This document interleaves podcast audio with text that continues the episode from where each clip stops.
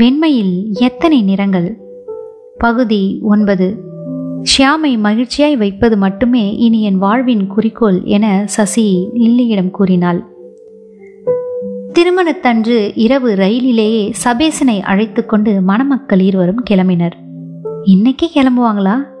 முதல் முதல் இரவு என்று முகம் சிவக்க முணுமுணுத்தாள் லில்லி. குன்னூர் அருமையான ஹனிமூன் ஸ்பாட் என்று நகைத்துவிட்டு போனான் ஷியாம். குணாலன் விழிப்புடன் விழிகளை உருட்டினான். ஷியாமா சிரிச்சது அவன் இப்படி கூட சிரிப்பானா? உன் திறமையா சசி? ம், வாழ்த்துக்கள். இந்த சிரிப்பு இப்படியே நிலைப்பதாக என்று ஆசிர்வதித்தான் குணாலன். நன்றி என்று முறுவல் செய்தாள் சசி. இனி லில்லிக்கு மூக்கனாங்க ஏமாற்றுவதுதான் பாக்கி. கட்டியிருக்கும் கயிற்றின் சுகம் இப்படி பேச சொல்கிறதாக்கும் என்று சிரித்தாள் லில்லி. முதல் வகுப்பு பெட்டியில் நான்கு படுக்கைகளையும் ரிசர்வ் செய்திருந்தான் ஷியாம். வேறு யாரும் வந்து போய் கொண்டிருந்தால் மாமாவுக்கு தொந்தரவாக இருக்கக்கூடும் என்று சசியிடம் விளக்கம் கூறினான். ஆனால் சபேசன் மருந்தின் மயக்கத்தில் ஆழ்ந்திருந்தார். சசி கலக்கத்துடன் அடிக்கடி தந்தையை பார்ப்பதை கவனித்து, ஒன்றும் இல்லை சசி, ஊசி மயக்கம்தான், காலையில் தான் தெளியும் என்று டாக்டர் தான் சொன்னாரே. காலையில் கோவையில் வந்து பார்க்க ஒரு டாக்டர் அங்கே ஏற்பாடு செய்திருக்கிறேன், நாளைக்கு அவர் பார்த்து கொள்வார், நீ பயப்படாத என்று அவளை தேற்றினான். அவளது கவலையை மாற்ற என்னென்னவோ பேசினான். அவளும் மெல்ல மெல்ல முகம் தெளிந்தாள். பேச்சு கடைசியில் லில்லியிடம் வந்து நின்றது. அவள் ராபர்ட்டின் அண்ணன் மகள் என்று நான் நினைக்கவே இல்லை. அவளும் குணாலனும் சீக்கிரமே மணந்து கொள்ளப் போகிறார்களா என்று விசாரித்தான். அவர்கள் இருவருக்கும் ஆசைதான், ஆனால் அவளுடைய சித்தப்பா ஓகே பண்ணணும், மறுத்துவிடக்கூடாதே அப்படின்னு ரெண்டு பேருக்கும் கொஞ்சம் பயம் என்றாள் சசி. இவர்கள் இருவரும் மனம் ஒத்துவிட்டால் பிறகு ராபர்ட்டை பற்றி என்ன பயம்? லில்லி மேஜர் தானே. ஆமாம், ஆனால் லில்லியின் சொத்துக்கள் எல்லாவற்றுக்கும் அவர்தான் கார்டியன்.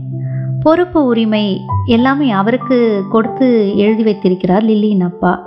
அவருடைய விருப்பத்துக்கு மாறா கல்யாணம் செய்துக்கிட்டா சொத்து முழுவதையும் அவர் தர்மத்துக்கு எழுதி வைத்து விட முடியும். பணத்துக்காக வரக்கூடியவர்களை தடுக்க என்று இப்படி ஒரு உயில் எழுதி வைத்திருக்கிறாராம். லில்லியின் சித்தப்பாவும் ஒரு மாதிரி மனிதர் தான், செஞ்சாலும் செஞ்சிடுவார் என்று பயப்படுகிறாள் லில்லி என்று விளக்கினாள் சசி.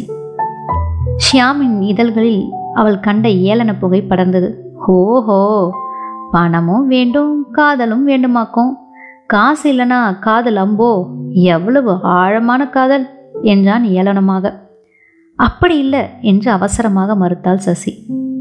உரிமை உள்ள பணத்தை அனாவசியமாக ஏன் விட வேண்டும் என்று பார்க்கிறார்கள். ஆனாலும் பணம் காசு எல்லாவற்றையும் உதறிவிட லில்லி தயார்தான். ஆனால் நடுத்தர குடும்பத்து வாழ்க்கையை அவள் தாங்குவாளா என்பதில் குணாலனுக்கும் அவருடைய தாயாருக்கும் சந்தேகம். கற்றுக்கொள்வேன் என்று அவள் நம்பிக்கையாக இருக்கிறாள். நன்கு யோசி என்கிறார் குணாலன்.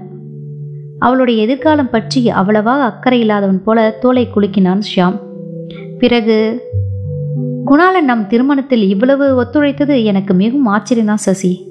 நம் திருமணத்தை முடிந்த அளவு அவன் தடுப்பான் என்று நினைத்தேன். ஏன்னா கல்லூரி நாள்களில் எங்கள் இருவருக்கும் எப்பவும் தகராறு தான் என்றான் யோசனையோடு. ஏனோ, என்ன தகராறு என்று விசாரித்தாள் சசி. அது உனக்கும் சொல்லியிருக்கிறேன் இல்லையா சசி, முன்னெல்லாம் எனக்கு பெண்களை கண்டாலே வெறுப்பு. இந்த பெண்மை தாய்மை தூய்மை அப்படின்னாலே எனக்கு பத்திக்கிட்டு வரும்.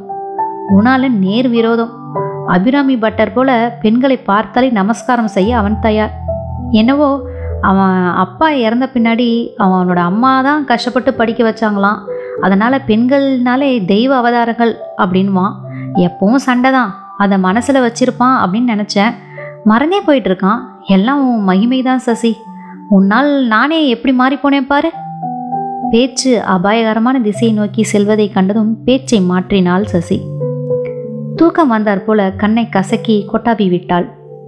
எதிர்பார்த்தது போலவே படுக்கச் சொன்னான் அவன். கண்களை இறுக மூடிக்கொண்டு வெகு நேரம் யோசித்தாள் சசி. இந்த மாதிரி நழுவல்களை நினைத்தால் அவளுக்கு பயமாக இருந்தது. மேலும் மேலும் தப்பு செய்து கொண்டே போவது போல மனம் கனத்தது. அவன் காட்டும் பிரியமும் கனிவும் கனத்தை இருமடங்காக்கின. ஒருவேளை எப்படியோ ஒரு சமயம் அவனுக்கு உண்மை தெரிந்தது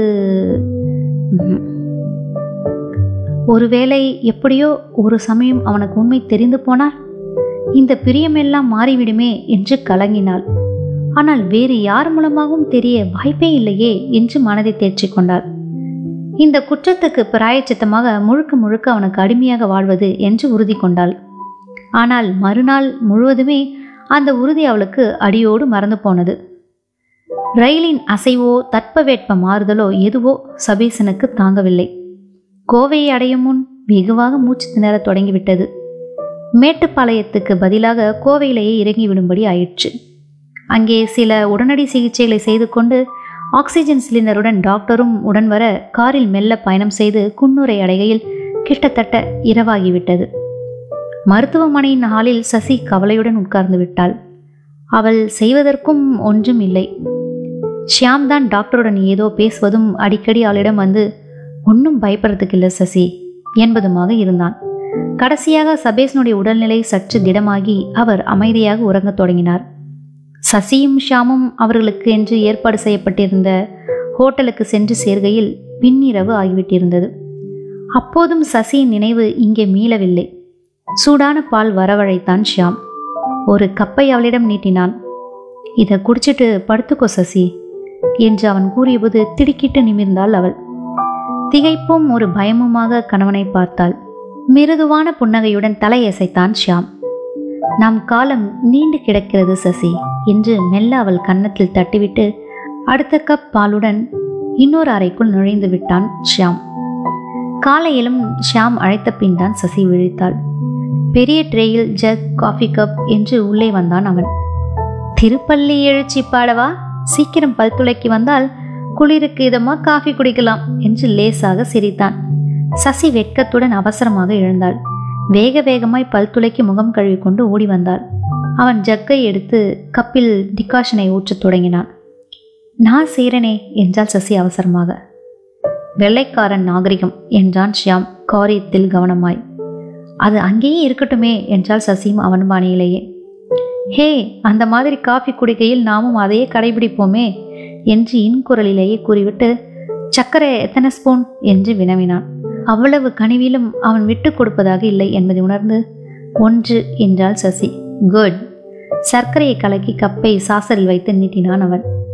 அப்பாவை எப்போ பார்க்கலாம்? குளிச்சுட்டு டிஃபன் சாப்பிட்டு பத்து மணிக்கு போகலாமா? அதற்கு முன் முடியாதா என்று காலியான கப்பை கீழே வைத்தாள் சசி. முடியும், ஆனால் இப்போது மணி ஒன்பது. ஆ, உண்மையாகவே மணி ஒன்பது தான். இவ்வளோ நேரமாக தூங்கினோம் என்று வெட்கி போனாள் சசி. சிரிப்பை அடக்கி கொண்டு, வெட்கப்பட ஒன்றும் இல்லை சசி, இங்கே இப்போதான் ஆறு மணி போல இருக்கு. இங்கெல்லாம் அதிகாலை விழிப்பு குளிப்பு எல்லாம் வசதிப்படாது. இப்போது கிளம்பு, மாமாவை பார்த்துட்டு அப்படியே கொஞ்சம் தூரம் வாக்கிங் போய் வரலாம் என்றான் அவன். தந்தைக்கு எப்படி இருக்கிறதோ என்று மனம் அரிக்க தொடங்கிவிட்டது சசிக்கு. ஆனால் அவனிடம் வாய் ஓயாது அப்பா அப்பா எனவும் சங்கடமாகவும் இருந்தது. பேசாமல் எழுந்தாள். உணர்ந்தவன் போல அவன், காலையில் நர்சிங் ஹோமுக்கு ஃபோன் பண்ணேன், மாமாவுக்கு கொஞ்சம் பெட்டராக இருக்கிறதா சொன்னாங்க என்றான். நன்றியுடன் கூடிய புன்னகையை பதிலாக தந்தாள் அவள். மருத்துவமனையில் சபேசனை பார்த்ததும் சசிக்கு ஒரே மகிழ்ச்சி. அவர் உட்கார்ந்து இருந்தார். மருமகனை பார்த்து உட்காரும்படி உபச்சாரம் கூட செய்தார். திரும்பி வரும்போது, ஒரே நாளில் இவ்வளவு மாற்றம் தெரியுதே ஷியாம் என்றாள் உவகையுடன். உடனே நாக்கை கடித்துக்கொண்டு, சாரி பேரை சொல்லிட்டேன் என்றாள் வெட்கத்துடன். பேரை தான் சொல்லணும், எனக்கு இங்கே உள்ள அத்தான் பொத்தான் அப்படின்லாம் கூப்பிட்றதெல்லாம் பிடிக்காது சசி. மேல் நாடுகளில் போல நீ என்ன பேர் சொல்லியே சொந்தமாக அழைக்கணும், இது என்னோட விருப்பம் என்றான் உறுதியோடு. அங்கே வால்பெரி விற்று கொண்டிருந்த சிறுவன் ஒருவனிடம் நாலு வால்பெரி காய்களை வாங்கினான். தண்ணியில் கழுவி அவளிடம் இரண்டை நீட்டினான். வால்பெரி காய்கள் இங்கே போல எங்கும் டேஸ்டாக இருக்கிறதில்ல சசி, ப்ளம்ஸ் கூட அப்படிதான் என்று ஒன்றை கடித்தான். நீங்கள் இங்கே அடிக்கடி வருவீங்களா என்று விசாரித்தாள் சசி. ம், ஆனால் ஏதாவது இயற்கை அழகை பற்றி படம் வரைய வேண்டும் போல் தோன்றினா கோயம்புத்தூருக்கு வரும்போது இங்கேயும் வருவேன். இதுதான் மெயின் ரோடு, இங்கே தான் எல்லாமே. அந்த பக்கம் ரயில் நிலையம், பொதுவாக பஸ் ஸ்டாண்டில் தான் கூட்டம் அதிகம். இயற்கையின் எழிலுடன் ஷியாமின் கம்பீரமான குரல் மென்மையுடன் இணைச்சேர சசிக்கு நேரம் போவதே தெரியவில்லை. மதிய உணவின் பின்னர் ஒரு டாக்ஸியை எடுத்துக்கொண்டு சற்று தூரம் சென்று திரும்பினர். மாலையில் சபேசனை காண சென்றனர். அவர் நன்றாக தூங்கிக் கொண்டிருக்கவே திரும்பி வந்தனர். மீண்டும் தங்கியிருந்த ஓட்டலுக்கு திரும்புகையில் ஒரு சம்பவம் நடந்தது. சாதாரணமான சம்பவம்தான். ஆனால் சசிக்கு உயிர்நிலையே உதறத் தொடங்கிவிட்டது. ஒரு சிறுவன், பத்து வயது இருக்கும், கண் தெரியவில்லை என்று பிச்சை கேட்டான். பார்க்க பரிதாபமாக இருக்கவே சசி ஒரு நாணயத்தை எடுத்து போட்டாள். சட்டென முரட்டுத்தனமாக அவள் கையை பற்றி மடக்கி தடுத்தான் ஷியாம். ஏ என்று புரியாமல் திகைத்தாள் சசி. திருட்டு பசங்க, இதெல்லாம் ஏமாற்று வேலையா இருக்கும் சசி, இவங்களுக்கெல்லாம் ஒண்ணுமே கொடுக்கக்கூடாது என்றான் கடுமையாக. ஒருவேளை உண்மையாகவும் இருக்கலாம்ல என்றாள் சசி மெதுவாக. நூற்றுக்கு தொண்ணூறு பிச்சைக்கார குருடர்கள் வேஷக்காரர்கள் தான். பத்து நிஜ குருடர்கள் சம்பாதிப்பதை பார்த்து வேடம் போட்டு ஏமாற்றும் சோம்பேறிகள். ஒருவருக்குமே கொடுக்காவிட்டால் இந்த ஏமாற்று வேலை நின்றுவிடும் அல்லவா? ஆனால் அந்த பத்து பேரும் கூட பட்டினி கிடக்க நேர்மேஷியாம் என்று வாதாடினாள் சசி.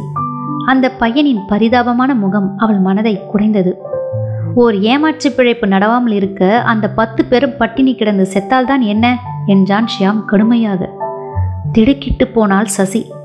பத்து குற்றவாளிகள் தப்பிவிட்டாலும் பரவாயில்லை, ஒரு நிரபராதி தண்டிக்கப்பட்டு விடக்கூடாது என்கிறது நமது நீதித்துறை என்றால் வெடுக்கென்று.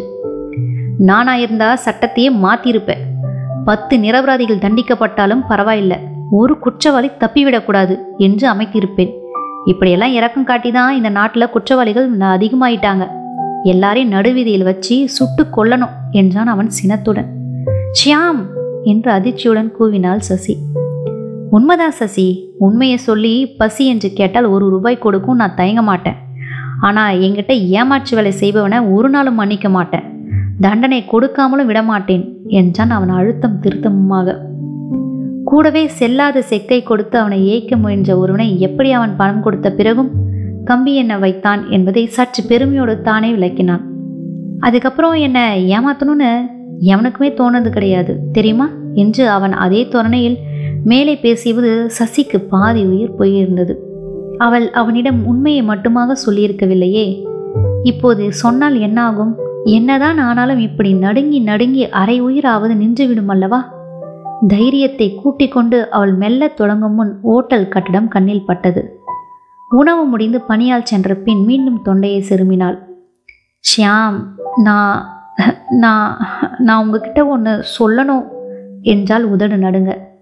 அவள் முகத்தை கவனித்து விட்டு, நீ சொல்ல தேவையே இல்லை என்றான் அவன். ஏன் என்று விழித்தாள் சசி. நீ என்ன சொல்ல வரன்னு எனக்கு தெரியும் என்றான் அவன் நிதானமாக. சசி பிரமித்து போய்விட்டாள். சசி கூற வருவது என்னவென்று ஷியாமுக்கு தெரிந்திருக்குமா? உண்மை தெரிந்தும் ஷியாம் ஏன் அமைதியாக இருக்க வேண்டும்? தொடர்ந்து கேளுங்க. வெண்மையில் எத்தனை நிறங்கள். நன்றி.